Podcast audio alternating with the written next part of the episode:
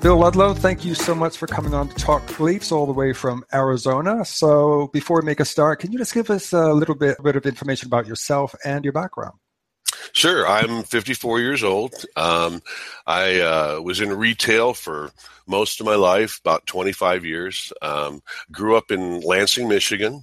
Um, and uh, went to Michigan State University. Completed three years, but there were a lot of things going on at the time. It's a long story. I never did uh, finish, but I I did study uh, anthropology and geology there for three years, um, and then. Uh, just you know when i was in college that was really when i first heard of this creation versus evolution controversy um, up until then, I never knew there was such a thing.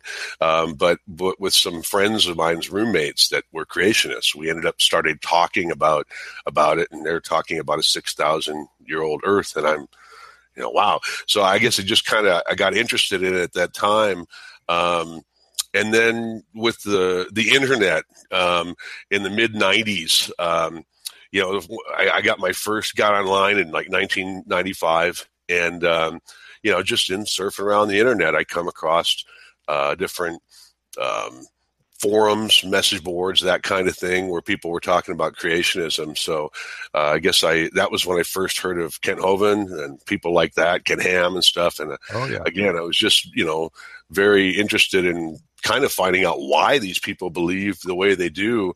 So it's been an interest of mine for a long time. Um, right now I'm, I guess, semi-retired. I, I, I work about 15 hours a week. Um, I volunteer at the Arizona Museum of Natural History one or two days a week, and uh, mainly interacting with children there. Um, or along with their parents, you know, we get a lot of kids in during the school year um, where they'll come in on field trips and, and, things like that. This time of year in the summer, it's just mostly small groups and parents and that. But uh, they really didn't have anyone um, doing anything with human evolution there. There's no permanent display. So they had put together something with, uh, you know, seven or eight different skulls and the information on it and stuff. And, and so I've just kind of expanded on that down there. Um, and I've trained now other people. We have a couple other people doing it, so we have most of the days of the week covered now. Um, You're the uh, human origins expert, aren't you, at the uh, Arizona Natural History? Yeah, I mean, I, am in charge of training other people on the human origins cart that we have. Uh, they call it a cart, but I mean it's basically a table that we set up in that for in uh, the origins gallery, which is um, uh, where they talk about you know they have the displays and that about evolution in the museum. So um, you know i'm in, i i'm kind of in charge of training the other people and that there and and uh, coordinating that so. Right. Okay well first off bill you live in the usa of course which mm-hmm. has a heavy creationist presence and ranks pretty low in the world in terms of acceptance of evolution. Um, in 2006 a survey placed the us nearly at the last place in the world, with only Turkey being less accepting of evolution. So, do you think that acceptance of evolution in America is still pretty poor, or are things starting to get better? I think it's getting better. Absolutely. Um, you know, they show the trend, but it's, it's just slightly. I mean, it's not a, a big trend. I think that's going to change. I think probably um, as as the the next generation grows up, and uh, I, I, think that there's going to be a lot more acceptance of evolution. I, I do think it's changing, um, but you've got the evangelical, you know, element out there in the United States. It's just much stronger than it is in, in a lot of other countries, and those are the people that are are rejecting it for religious reasons. So. It doesn't fit in with their Bible, and so therefore it can't possibly be true under any circumstance. Right. Yep. Yep. So definitely. Mm. And uh, what really seems to be the most incendiary topic for religious people is the human origins question that mm. present day humans evolved from lower primates. So, what exactly do you think bothers creationists so much about the idea that we evolved? Well, I, I, think it's because it's personal. You know, I mean, it's it, we're talking about humans. Um, you know, it's one thing to say, you know, this animal over here or this plant over here changed over time, and and uh, um, you know, started out as something else, but it's another thing when they're talking about us. And I think that's that's it. They take it personally. Um, you know, the Bible says that that uh, we are created in God's image, and that doesn't jive with what the Bible says. I mean. Um, you know, they, again, you could look at plants, animals, anything else. A lot of people will accept that, but they don't accept humans because it, it just goes against what they've been taught, you know, what they've been brought up to believe. Yeah, so they will, in some cases, uh, you'll have uh, religious people who will accept evolution, except they will they will draw the line at the human evolution parts. Oh no, no, we do not come from animals. We're not animals, and we certainly aren't. Aren't right. Even a lot of old Earth creationists are that way. You know, definitely. You know, they they accept everything else, but then basically when it comes to humans, that's where they draw the line. Yeah. Well, Bill, recently you took part in an excellent online debate uh, with a well-known creationist apologist Kent Hovind about the evidence for human evolution. I uh, encourage everyone to see that. I will put a link actually below, oh, so thanks. people can check that out. Um, anybody who saw it, of course, will remember that he didn't even so much as bend on uh, any of the evidences that you presented. So the thing is, he's very arrogant at times, Bill. Even saying things like, you know, I'll use small words so that you can understand. Uh, yeah, yeah. I had to bite my tongue oh. that debate over and over and over. Um, that was, uh, yeah. I mean, he took some shots at me. Um, you know, and I, I, I just tried not to go there, and he tried to change the subject too. I mean, he, he just, um, you know, he wanted to, to, to bring it morality um, and definitely, you know, tried to, to change the subject. There were a couple of moments during the debate um, where he got really upset. Um, I remember. and and one of them was, let me see if I can bring that uh, that slide up here. Um, one of them was I, I put the slide up and I, I did it a little early. You know, I, I, I should have waited just just until I started talking. But if you can see that there, um, this uh, this mammoth thing, and once he saw that slide come up, we were started talking about carbon dating.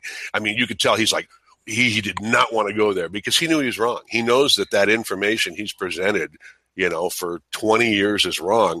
Uh, that wasn't the same mammoth you know um, and and uh, he got that information probably from from uh, you know other Walt Brown had been using this, and he re- he he references Walt Brown in this slide, but on some of his other slides he references the original source. But yeah, he just did not want to go there. Um, he saw it coming, and and boy, he just didn't want to talk carbon dating. Well, then he didn't even understand carbon dating. He kept asking me, you know, if we carbon dated ourselves, well, we can't carbon date ourselves. You know, I mean, we, we just went through this whole thing over and over about, you know, something has to be dead 100 years. And he would say, but if we did, it's like, well, why? I mean, it's not going to give us an accurate result. Um, there are some slides that you didn't see. Ready to go. This is one um, where you know, he, he, he kind of talked about uh, over and over. He talks about um, bones in the dirt. You can't tell everything. You can't tell anything. It's just you, all you can tell is something died. Well, here he is talking about Homo naledi um, in 2015 and talking about how we can tell from the hip bones that it you know walked upright. Well there you go ken. I mean they're right there. You're telling us that uh, you definitely can more you know know more than uh, than something died. You know you can tell a lot about it. Um, I did mention during the debate once, maybe twice, about you know people who believe the Earth is six thousand years old and people rode dinosaurs, and I was waiting for him to dispute that because Ken Ham will dispute that he says that. But if you notice, Ken Ham has books out that show people riding dinosaurs. Um, you know, children's book, uh, um, Dinosaurs of Eden, um, and and here Kent Hovind in one of his slides shows someone riding a dinosaur, you know, and so um, you know I was definitely ready ready for that if he uh, came out. But there were, you know, while he was doing his rebuttal, I was um, I was at that time going through different slides and trying to be prepared, you know, that I had pre prepared. So um, I did miss some opportunities. I made a couple mistakes. Um, he asked me about carbon dating. He said, uh, what was it? You know, could it be inaccurate? And I just kind of brushed it off. But I mean, yeah, it can be inaccurate. And he showed that uh, to us. You know, if you use the method wrong, you will yeah. get bad results every time. So, um, you know, that was a missed opportunity there. But uh, and if I, you, know, use carbon dating, like your your normal carbon dating that they use on things up to fifty thousand years old, I mean, you're not going to use that on something which you suspect to be millions of years old. Right, right. You use potassium uh, argon dating or something similar. Is that right? Yes, yeah, and, and those methods, uh, the KAR, the, the potassium argon method, um, is used as the most popular method. It has been for 50 years now. But there's also the argon argon, the 40 to 39, and that one doesn't rely on a parent daughter relationship. You, you know, you don't have to ratio. You don't have to know that initially to do it. In fact, you can use that to determine the parent daughter ratio that was initially. So we'll use that to cross check the potassium argon dating. Um, you know, I, I, think I brought that point up in, in the Hadar region and Koobi Fora and those areas. Um, you know, they've dated over 200 layers, volcanic layers, and and even in between, they have magnetic reversals and things that they use to cross check all that. So, I mean, it's been dated using multiple methods, you know, and not just one method either. I mean, they use both both the different uh, KAR and the AR AR methods to cross check it. So um, I brought up a couple other dating methods too that um, they've used for Homo naledi and and uh, uh, was uh, also the, the, ones in Spain in the cave there. Uh, caves are difficult to do, but you know they they use other methods that don't rely on any initial parent daughter ra- ratio and that's what kent really harps on you don't know when you started so um, but he didn't go there he just kind of i guess he realized wasn't a good way wasn't a good thing to keep going with you know so yeah. he didn't go there you know.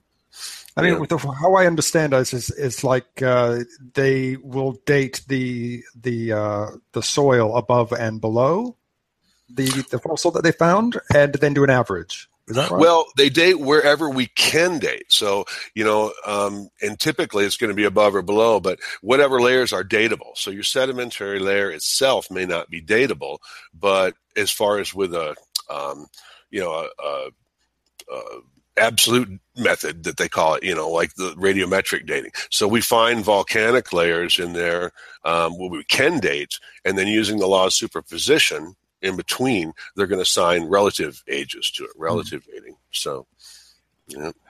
Right. Bill, do you think, um, getting back to our friend Kent Hovind, do you think apologists like him really believe what they're what they're spouting, or is it is do they have some other agenda? Do you think?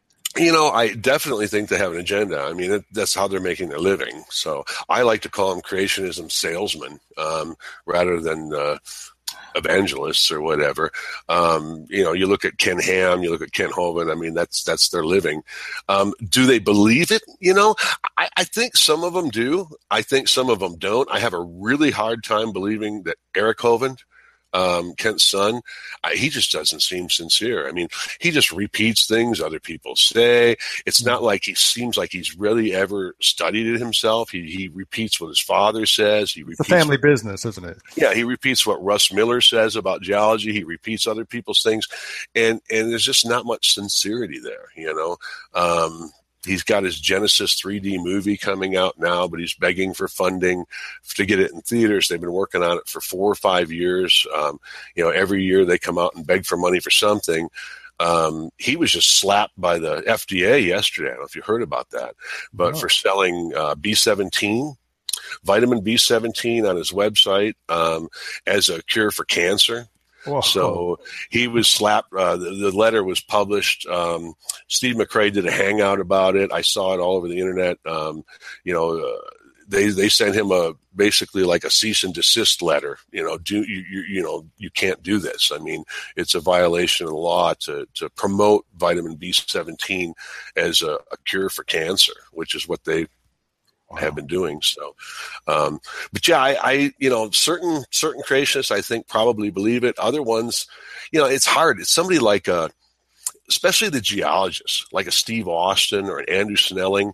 These guys are trained and and they have degrees in geology, and yet here they're out there talking about how the Earth is six years, thousand years old. They're using their knowledge of geology to skirt around, you know, what we know um, instead of um, instead of you know explaining it on real geological terms. I mean, um, I have a real hard time believing somebody like a Snelling or a an Austin um, believes what they're saying. I, I, think they're doing it as a business, definitely. So. Wow. Stay with us. We'll be right back. Hi, and welcome to Hiss and Tell, a cat podcast where we delve deep into the fascinating world of feline behavior with your host, me, Christina Wilson, a professional animal behaviorist. Each episode features insightful discussions with leading veterinarians, dedicated researchers and scientists, experts in cat behavior and training, and so much more. Join me as we decode the complexities of pet loss, unravel the mysteries of feline health and behavior, and discover the latest research findings. I'll meet you at Hiss and Tell.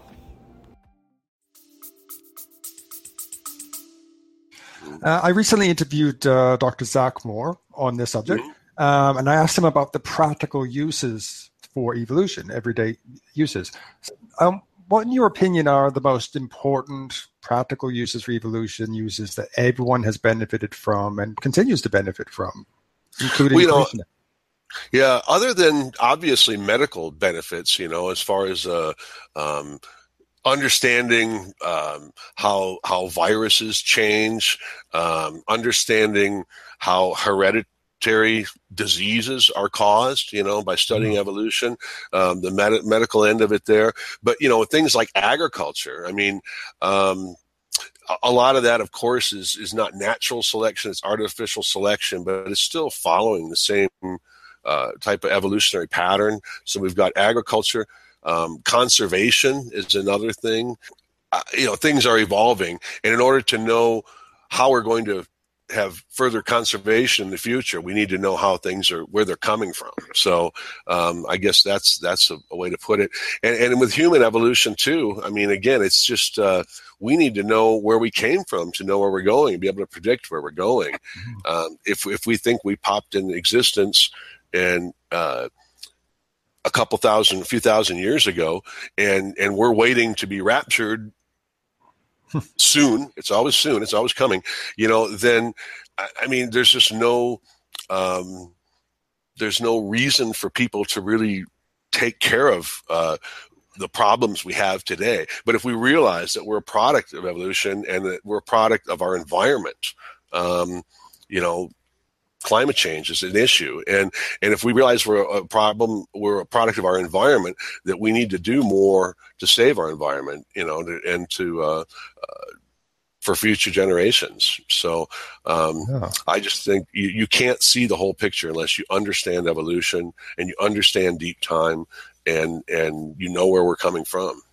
And uh, i can just imagine anyone watching this who is a creationist, they would say, "Oh, you're talking about microevolution, you know, which is totally mm-hmm. different. There's no such thing as macroevolution, which takes place over, as you said, deep time, millions of years. I mean, this is another another thing which I get a lot. So, I mean." Mm-hmm.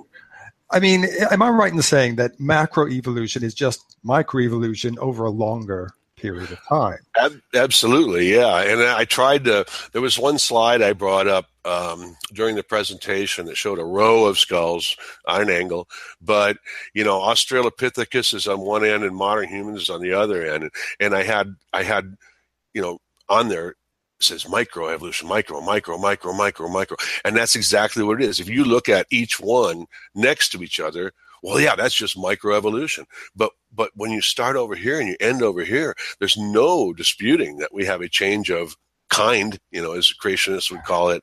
Um, we, we went from Australopithecus to human, and and but but I think one of the problems with the creationists is they just if you if you believe the Earth is six thousand years old, you don't have that concept of deep time. You, you know, a million years is a long time. Four million years is a real long time you know, four billion years is oh, yeah. is hard to even conceive. So, yeah. yeah. Oh Lord. Well, Bill, you of course uh, belong to a lot of great organizations. You are the human origins expert at the Arizona Museum of Natural History, and of course, you also run the website Creation Science Fiction. So, what projects are you working on at the moment that you can tell us about? Okay.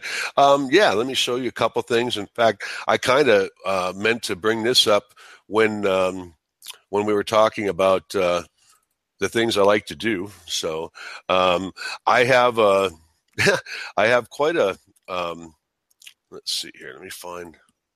I'm working on the. There we go. Um, I have quite a, a collection of fossils um, huge, you know, fossil collection, rocks. Um, I have stuff. Uh, uh, like I have practically every layer of the Grand Canyon, but I, of course they weren't collected at the Grand Canyon. There's a lot of places in Arizona where you can collect the same layers, um, and and I uh, kind of collect animals too. I have a my my girlfriend calls it the zoo museum in my living room. This is part of my setup here. I have uh, I think 14 now terrariums and aquariums. Um, lots of different uh, lots of different animals and things there. There's little poison dart frogs. Uh, I've got a couple different species of those guys. Um, this is taken in my living room right here. This picture with uh, a red-eyed tree frog. That's a little armadillo lizard. Um, there's some corals in a saltwater aquarium. And that different different things. Uh, fossils. This is a dinosaur coprolite from a, a camarasaur. Dinosaur and, uh, poo.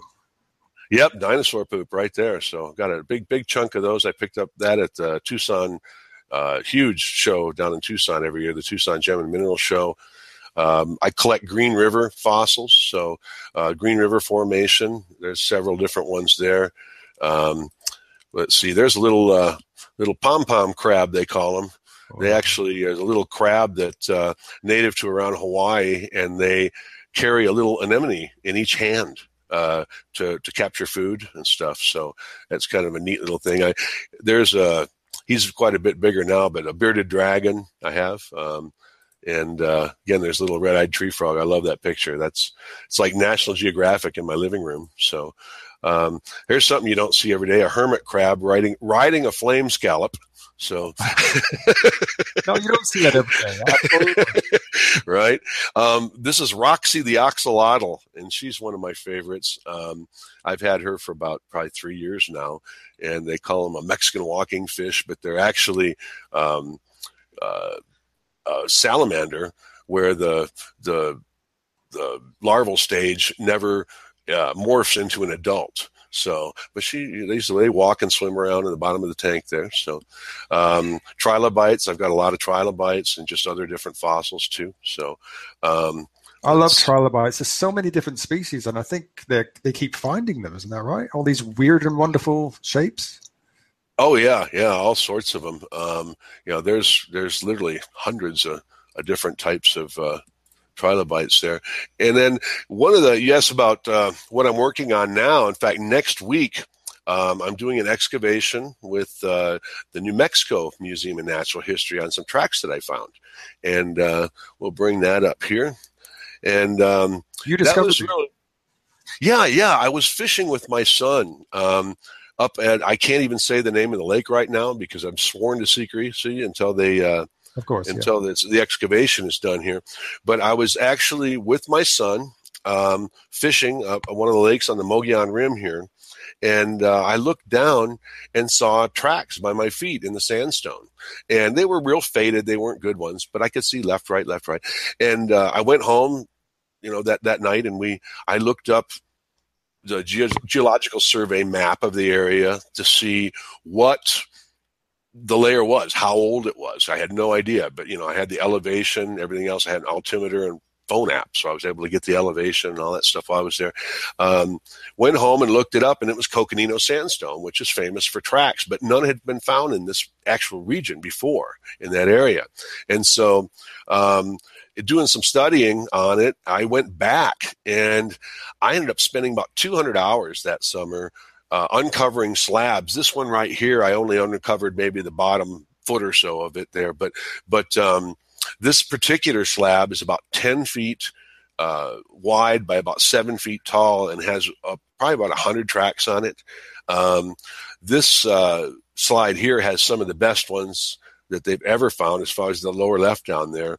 Um, this one is uh, we ended up uncovering probably about 50% of that. I had seen the partial tracks that were in the upper right there, um, or not not as good tracks there, and and but just dusting and and clearing off the the slabs, I uncovered the rest of it there. There's a close up of the really good ones there.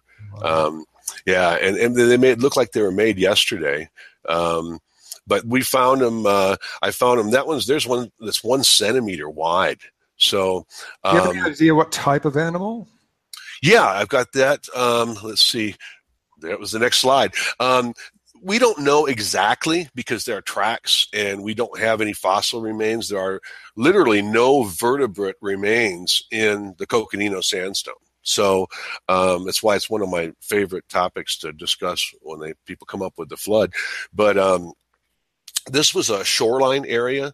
Uh, I can actually go to the edge of the Mogollon Rim, right about two miles from where this lake is, and you can see um, where the road is there alongside of the rim as it's going up. You can see alternating layers of sandstone and shale where the it was near the edge of an inland sea and and it would recede and and advance at different times so it was like a shoreline deposit so these are the early mammal like reptiles um, there were a lot of different species, but again, we don't know uh, exactly uh, what it is.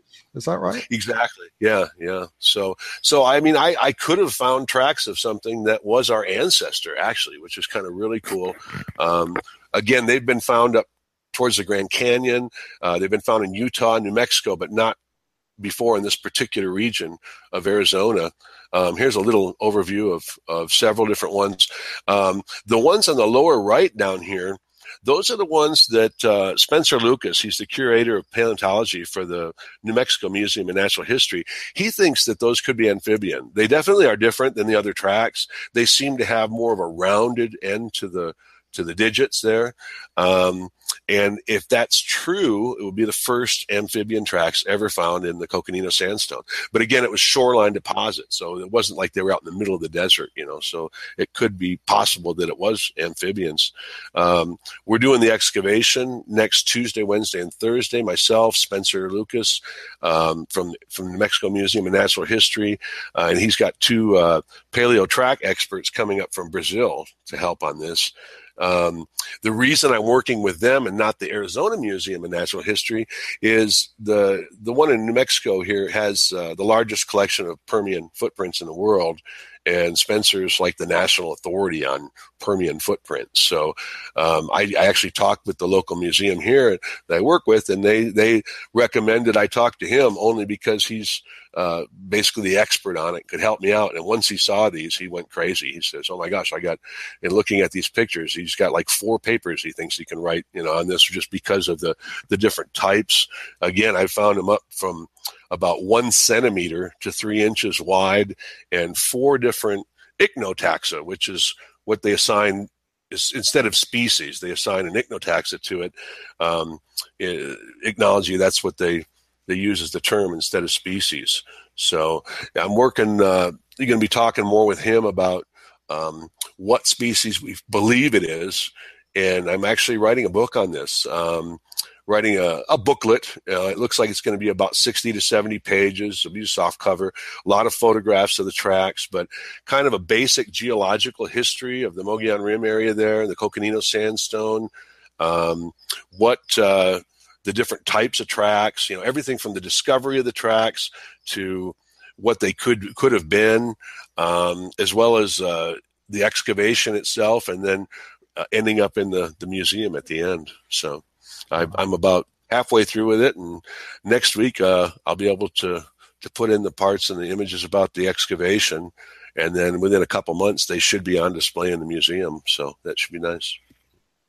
Oh gosh, well, congratulations for that, Bill. I mean, uh, we're definitely going to keep a close eye on that, and uh, hopefully, I mean, you're going to be publishing that as soon as you can. Oh yeah, yeah. Well, you know, and again, there's the importance about learning about this. I mean, this is in a uh, a lake that is visited by uh, you know hundreds of people every week. I mean, going fishing, and people had to have seen this before. I mean, some of them at least, not not all the ones I uncovered, but people had to have seen some of these things, and and yet um, without knowing about the history of it and the geology of it and everything, they they just walk right on by, and this this would have been lost. You know, I just happened to stumble on some really bad ones, and I was interested enough to go out there and and look for more.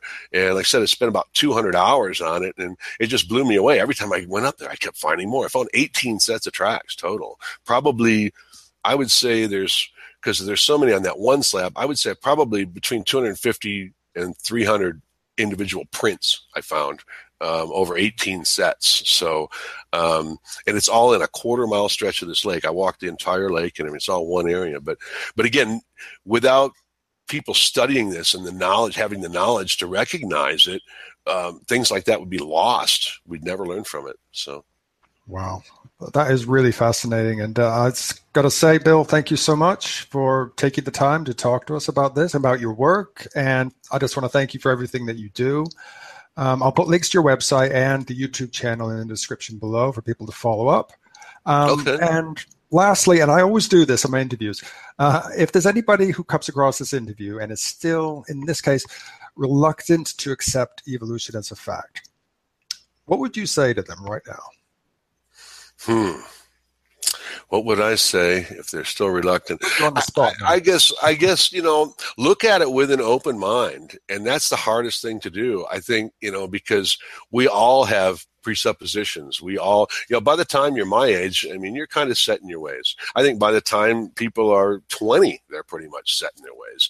But I mean, I, I just would hope that people would would actually look at what the other side is saying, look at what um, you know the science is telling us, and and leave the creationist literature behind for a while because it, it is designed to um, you know counter what the scientists are saying but it's not based in reality i mean to me. So i would just say you know please look at it with an open mind and do your own research. Don't rely on what people like kent hovind and ken, ken ham are telling you.